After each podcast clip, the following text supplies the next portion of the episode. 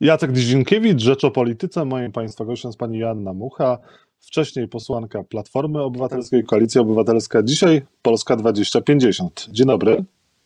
Dzień dobry, witam serdecznie. Dlaczego postanowiła Pani zrobić Platformę? Oj, niestety straciłam głos pana redaktora, ale domyślam się pytania, pytanie, dlaczego postanowiłam przejść do Polski 2050. No, mówiłam Tak już o tym wielokrotnie.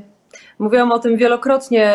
Najważniejszą rzeczą w polityce jest to, żeby mieć szansę zmieniać Polskę, żeby mieć szansę wprowadzać e, te zmiany programowe, te propozycje programowe, e, które niosę ze sobą jako polityczka i które zresztą zaprezentowałam wchodząc do Polski 2050 e, w tej mojej deklaracji ideowej. Żeby to robić, trzeba wygrać wybory. A ja po prostu straciłam nadzieję i straciłam przekonanie, że Platforma jest w stanie e, wygrać wybory. E, Wiele nas łączy z e, Szymonem Hołownią, znacznie więcej niż dzieli. I uważam, że po prostu będziemy w stanie razem zbudować naprawdę dobry projekt. No, nie miała Pani takich obiekcji kandydując na posła, na posłankę z ramienia Koalicji Obywatelskiej, że jednak Platforma nie będzie w stanie wygrywać, kiedy w zeszłym roku Pani kandydowała. No, wyborcy mogą być lekko skonfudowani i wyborca Platformy może powiedzieć, Pani teraz, no głosowałam na posłankę Platformy, a nie na Polskę 2050, niech Pani teraz odda mandat. Po pierwsze, w 2019 roku, kiedy ka- kandydowałam, nie było jeszcze projektu Szymona Hołowni. E, Po drugie, w 2019 roku, kiedy startowaliśmy, kiedy razem e, robiliśmy kampanię wyborczą, e, wyglądało na to i, i wydawało mi się, że jest to absolutnie możliwe, żeby wybory wygrać. I, I nie wygraliśmy tych wyborów. Rok później, w 2020 roku, znowu wydawało się, że możemy wybory wygrać i znowu nie wygraliśmy tych wyborów. Jeśli chodzi o moich wyborców, e, oczywiście mm, jakaś część z nich na pewno jest e, rozczarowana i bardzo mi jest przykro z tego powodu. Natomiast e, ogromna, ogromna część moich wyborców to byli ludzie, którzy mówili mi, że głosują na mnie pomimo tego, że jestem w Platformie Obywatelskiej, a nie dlatego, że jestem w Platformie Obywatelskiej. I jestem przekonana, że, że oni po prostu są w stanie to e, zrozumieć, tę decyzję i wiedzą, że z czego ona wynika, wiedzą, jakie są moje intencje. Jeśli chodzi o oddanie mandatu, bo to jest taki, e, taki argument, który się często powtarza w tych komentarzach, które ostatnio przeczytałam. Gdybyśmy założyli, że każdy poseł, który zmienia e, barwy i przechodzi do nowego projektu, e, musi, musi zdać mandat, to oznaczałoby to, że żaden nowy projekt nie ma możliwości wejścia do Sejmu i zafunkcjonowania w Sejmie w trakcie kadencji. E, Ja uważam, że dla demokracji to byłoby ze szkodą, bo po prostu nie mielibyśmy szansy na to, żeby tych, e, to, to nowe ugrupowanie, ten nowy projekt e, w ramach pracy parlamentarnej sprawdzić. Jest trzy lata do wyboru, więc jest naprawdę bardzo dużo czasu.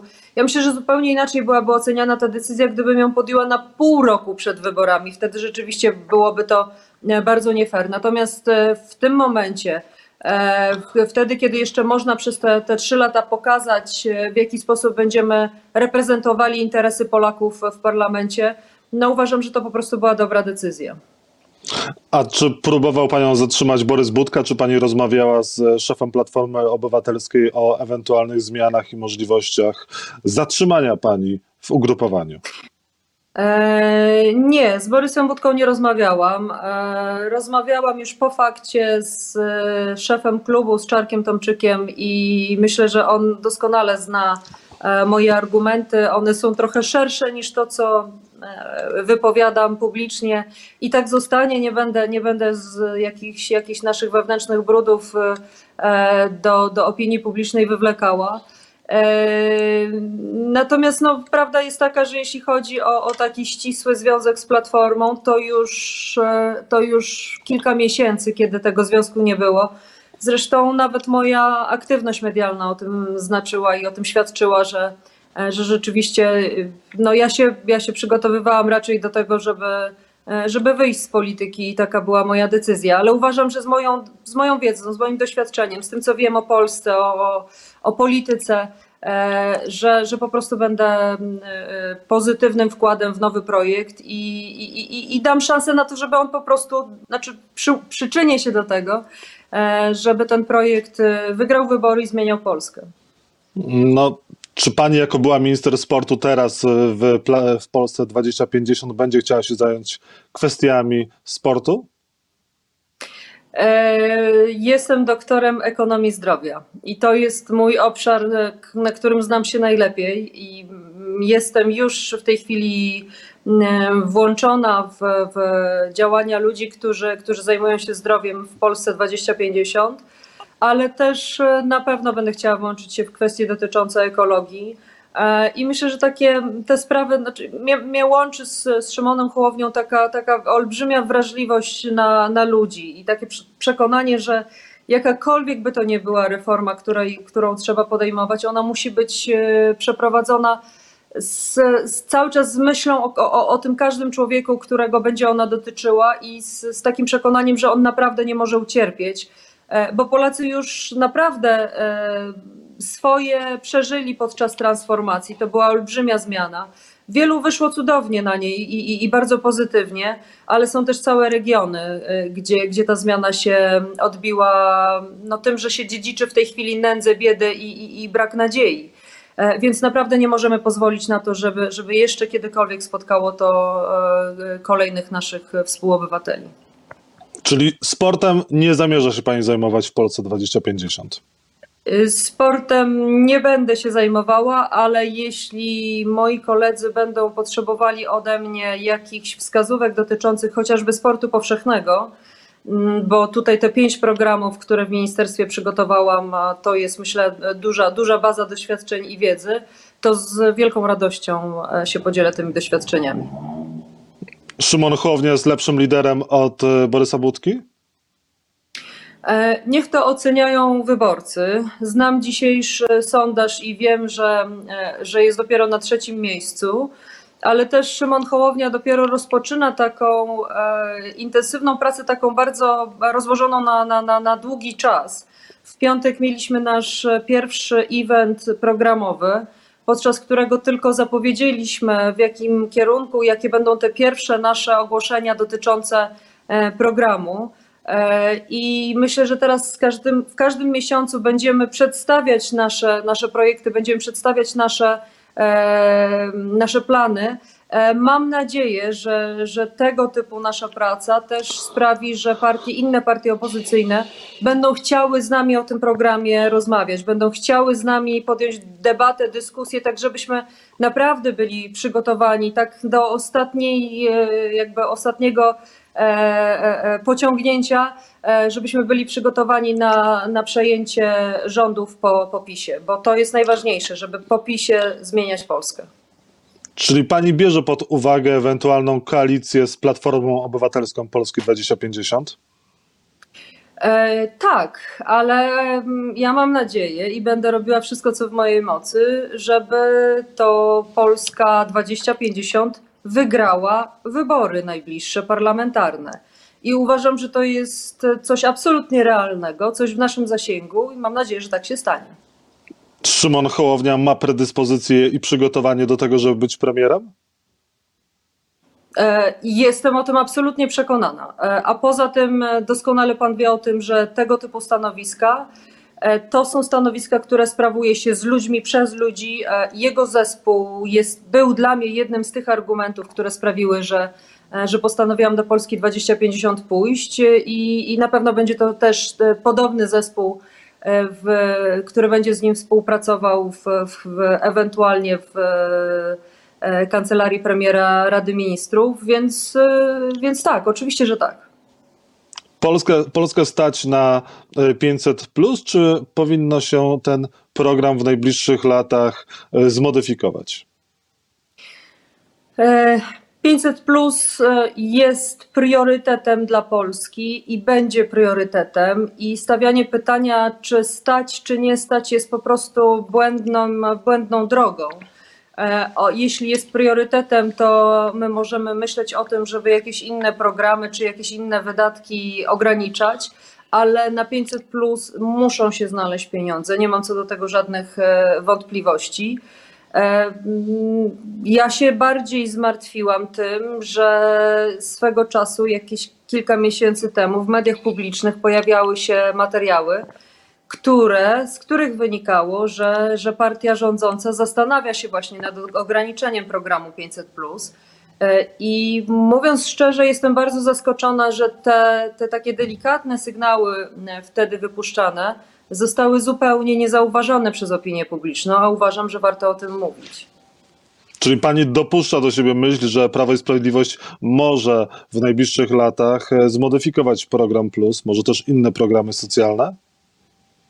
Myślę, że w sytuacji, w której mm, uzyskamy to wsparcie ze strony mm, Unii Europejskiej, wsparcie na, e, na, na, na ten fundusz odbudowy, e, myślę, że pojawi się w naszym systemie na tyle dużo pieniędzy, że, że, że w tej chwili można powiedzieć, że, że, że ten program nie będzie zagrożony w naj, najbliższych latach. Czy rządzący powinni zostać zaszczepieni jak najszybciej w grupie teraz, tej, tej najbliższej, e, w ramach odpowiedzialności za państwo, czy powinni czekać w kolejce na swoją kolej, tak jak każdy obywatel? Powinni czekać. E, chciałabym w sposób jednoznaczny powiedzieć, że to, co jest w tej. Znaczy, my dzisiaj jesteśmy w sytuacji, w której cały ten program szczepień e, przebiega niezgodnie z polskim prawem. W polskim prawie w 2008 roku wydanej ustawie e, jest wprost powiedziane, że jeśli do jakichś, do jakichś świadczeń zdrowotnych, w, ty, w tym wypadku szczepień, jest kolejka, jest czas oczekiwania, to jedynym kryterium, które powinno być brane pod uwagę, jest kryterium medyczne.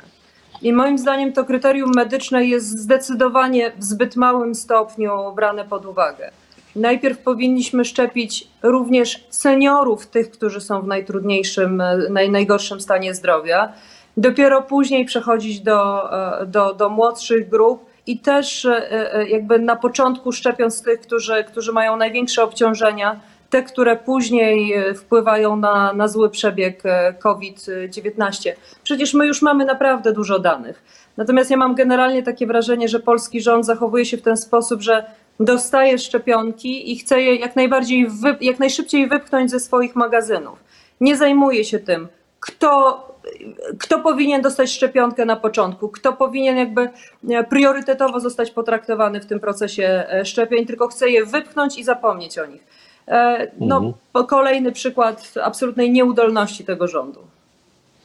Pani poseł, a pani, czy Polska 2050 ma pomysł na to, jak walczyć z pandemią, jak te szczepienia powinny przebiegać? Czy pani ma jakieś propozycje dla nowego ugrupowania? Tydzień temu mniej więcej opublikowałam e, na OkoPress moją analizę dotyczącą e, tego, w jaki sposób powinien wyglądać proces szczepień. Ona ma taką wyraźną, podwójną, dwutorową taką narrację, czyli z jednej strony pisze, jak powinno być, z drugiej strony pisze, jak jest. E, I poza tym, że, że, że nie ma podstaw prawnych, wystarczającej podstawy prawnej, a powinna ona być wypracowana znacznie wcześniej. Poza tym, że nie ma procedur i że te procedury nie zostały przećwiczone wcześniej i, i, i w jakiś sposób no, na, na żywym organizmie już nie, nie byliśmy przygotowani po prostu e, do tego. Poza tym, że system informatyczny stanął zdecydowanie za późno i został źle zaprojektowany, bo, bo y, jakby oczekiwanie od seniorów, że oni się zapiszą przez infolinię albo się zapiszą przez y, internet, to jest jakaś aberracja myślowa. Znaczy to, jest, to, jest, to pokazuje, że ten rząd po prostu kompletnie nie zna ludzi. Oni nie wiedzą chyba, e, jak seniorzy, jaki mają dostęp. Dzisiaj mamy taką sytuację, że e, im bardziej wykluczony jest senior, w sensie wykluczenia cyfrowego, e, komunikacyjnego, w sensie dostępu do telefonu, w sensie dostępu do transportu publicznego, tym mniejszą ma szansę zaszczepienia się. Znaczy to jest niedopuszczalne, bo dzielimy ludzi w tej chwili w ten sposób, e, że im bardziej wykluczona osoba, tym bardziej będzie narażona na to, żeby, żeby tej pandemii po prostu nie przeżyć, bo tak to trzeba wprost powiedzieć. Prezydent Andrzej Duda powiedział, gdyby u władzy byli brutalni gospodarczo liberałowie, to chyba między innymi o pani, byłoby po nas. Przypomnijmy sobie 2008 rok i w zasadzie żadnej pomocy ze strony państwa. Ten skokowy wzrost bezrobocia. Teraz rządzący podeszli do kryzysu inaczej. Można powiedzieć, że lekko zwolniliśmy, ale wciąż płyniemy. Tak mówi Andrzej Duda. No i wystawia rządowi bardzo dobrą cenę, bo 4. Plus. Uh No cóż, jeśli pan, znaczy pan prezydent generalnie y, wykazuje olbrzymie samozadowolenie i zadowolenie ze swojej formacji. E, Mnie szczerze mówiąc najbardziej e, zaszokowały te jego komentarze dotyczące zachowań policji, e, czy też e, te stosunku do prokuratorów i tego, w jaki sposób oni zostali e, potraktowani. E, W 2007-2008 roku, w 2008 roku, kiedy, kiedy wybuchł kryzys, to był kryzys światowy i Polsce udało się chyba jako jednemu z bardzo nielicznych krajów naszego kręgu cywilizacyjnego przejść przez ten kryzys e, w miarę dobrze. Tutaj nałożyły się na, na siebie i kwestie strukturalne naszej gospodarki, e, i kwestie zarządzania tym kryzysem. Po tamtym kryzysie e, my jako świat jesteśmy trochę mądrzejsi i trochę inaczej reagujemy na, e, na kryzysową sytuację. Takiej stymulacji finansowej, jaką, jaką teraz zaproponowano, naprawdę nigdy nie było. Jeśli popatrzymy na, na to, ile pieniędzy jest wpompowanych w systemy Stanów Zjednoczonych, Unii Europejskiej, to to są rzeczy, które te, te, te kilkanaście lat temu były zupełnie niewyobrażalne. Natomiast e, ja oceniam w sposób jednoznaczny, znaczy jedyne co dobrego zrobił, zrobił ten rząd e, w, w trakcie pandemii, e, to była szybka reakcja wiosną. I to była jedyna rzecz, która, która rzeczywiście została zrobiona tak, jak powinno być zrobione. E, Cała reszta zarządzania pandemią jest, e, jest dramatycznie po prostu błędna e, i niestety kosztuje życie wielu, wielu ludzi, tych chorych na COVID i tych, którzy nie, nie, nie są w stanie dostać się dzisiaj do, do lekarza czy, czy, czy, czy mieć operacji i tak dalej. Jeżeli chodzi o gospodarkę, to powoli odmrażać, czy jednak zamknąć jeszcze mocniej e, poszczególne branże i też dzieci nie puszczać do szkoły? Jak, jaki model według Pani, według Polski 2050 byłby najlepszy?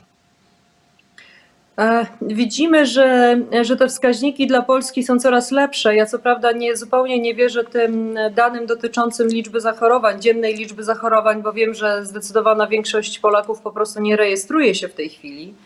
Natomiast e, cały czas śledzę e, taki, taką jedną daną, to jest liczba poważnych i krytycznych przypadków COVID. I ta liczba rzeczywiście ostatnio zaczęła spadać, bo, bo ona się dość długo utrzymywała na poziomie około 1600 przypadków. Dzisiaj, jeśli dobrze zapamiętałam, to jest 1400 chyba 28 czy jakoś tak.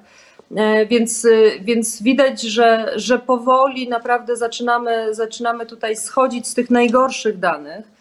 Natomiast my cały czas na przykład nie wiemy, na ile obecny jest w Polsce ten wariant brytyjski, czy ten e, południowoafrykański, czy ten brazylijski. E, Dlatego, że my prawie nie, nie, nie, nie, nie sprawdzamy, prawie tego nie, e, nie badamy. Wiem, że, że takie analizy pierwsze zostały dopiero ostatnio przeprowadzone chyba na Uniwersytecie Jagie- Jagiellońskim, jeśli dobrze pamiętam. I z nich wynika, że rzeczywiście ten wariant już jest, ale nie wiemy, jak jest powszechny.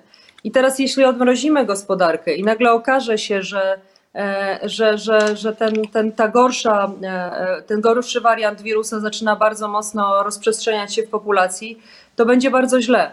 Ja trochę uciekam od odpowiedzi, jak pan widzi, ale z prostego powodu. Ja po prostu nie mam takich danych, jakie powinien mieć rząd. Powinien mieć, bo nie Mhm. ma, też nie ma, dlatego że się nie postarał, żeby mieć te dane. Więc e, trudno dzisiaj, jakby w, te, z takiej pozycji, z jakiej, w jakiej my jesteśmy w tej chwili, w jakiś jednoznaczny sposób odpowiadać na Pana pytanie. I dwie kwestie na koniec. Czy będą kolejne przejścia z Platformy Obywatelskiej do Polski 2050? Czy Pani ma jakieś informacje na temat tego, żeby do kolejnych transferów dochodziło? Miało dojść. Poczekamy, zobaczymy. Mogę powiedzieć, że e, dla mnie zaskakującym było to, jak wiele osób e, tak z taką bardzo do, dużą życzliwością podeszło do mojej decyzji, ze zrozumieniem e, i z, jakby z akceptacją i z myślą o tym, że będziemy jeszcze kiedyś współpracować. Zobaczymy w jakiej formie, ale, ale będziemy współpracować. Więc to było dla mnie bardzo zaskakujące i bardzo swoją drogą miłe. Czy Polska 2050 będzie miała wkrótce koło, e, parlamentarne koło poselskie w Sejmie? Mam taką nadzieję, ale nie chcę uprzedzać faktów. Mhm. E, Donald Tusk powinien wrócić do polskiej polityki. Czeka Pani na powrót Tuska? E, Jego decyzja. Jak znam Donalda Tuska, on w tej chwili bada kilka różnych scenariuszy i zastanawia się nad, nad nimi. Natomiast jaką rolę będzie chciał odegrać w polskiej polityce i, i jaką decyzję podejmie, myślę, że on jeszcze sam e, nie podjął właśnie tej ostatecznej decyzji. No, czy pani podjęła decyzję o dalszym udziale w strajkach, strajku kobiet? Wiem, że różni panią y, z Szymonem Hołownią podejście do tematu aborcji. E, Różni nas, ale mamy też na tyle dużo punktów, e, w- nad którymi możemy wspólnie pracować. Ja powtarzam to w prawie każdym wywiadzie, bo, bo wiele osób o to pyta.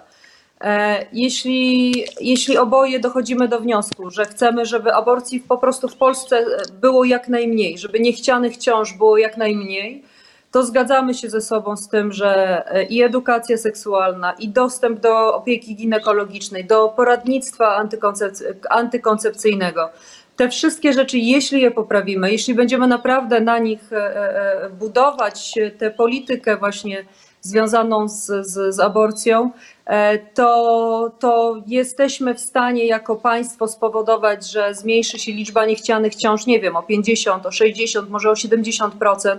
I to będzie prawdziwy, wymierny efekt. Natomiast obrzucanie się inwektywami, tak jak to teraz wygląda w debacie publicznej, e, nie przynosi żadnego efektu, przynosi efekt zerowy. Więc uważam, że lepsza jest taka praca i, i taka rozmowa e, niż, niż inwektywy. Pani poseł, ale jeżeli zostanie opublikowany y, wyrok Trybunału Konstytucyjnego i kobiety i w ogóle dojdzie do strajku kolejnego kobiet, to pani będzie w nim uczestniczyła i czy pani uważa, że Oczywiście, prawo że tak. należy zri- Oczywiście. zliberalizować czy zaostrzyć? Ja uważam, że, że ustawę powinno się zliberalizować. To, to jest moje stanowisko od dość długiego czasu i nie ukrywam tego stanowiska, mimo że ono jest oczywiście przez niektóre części elektoratu przyjmowane z, z, z, no z nie, brakiem akceptacji.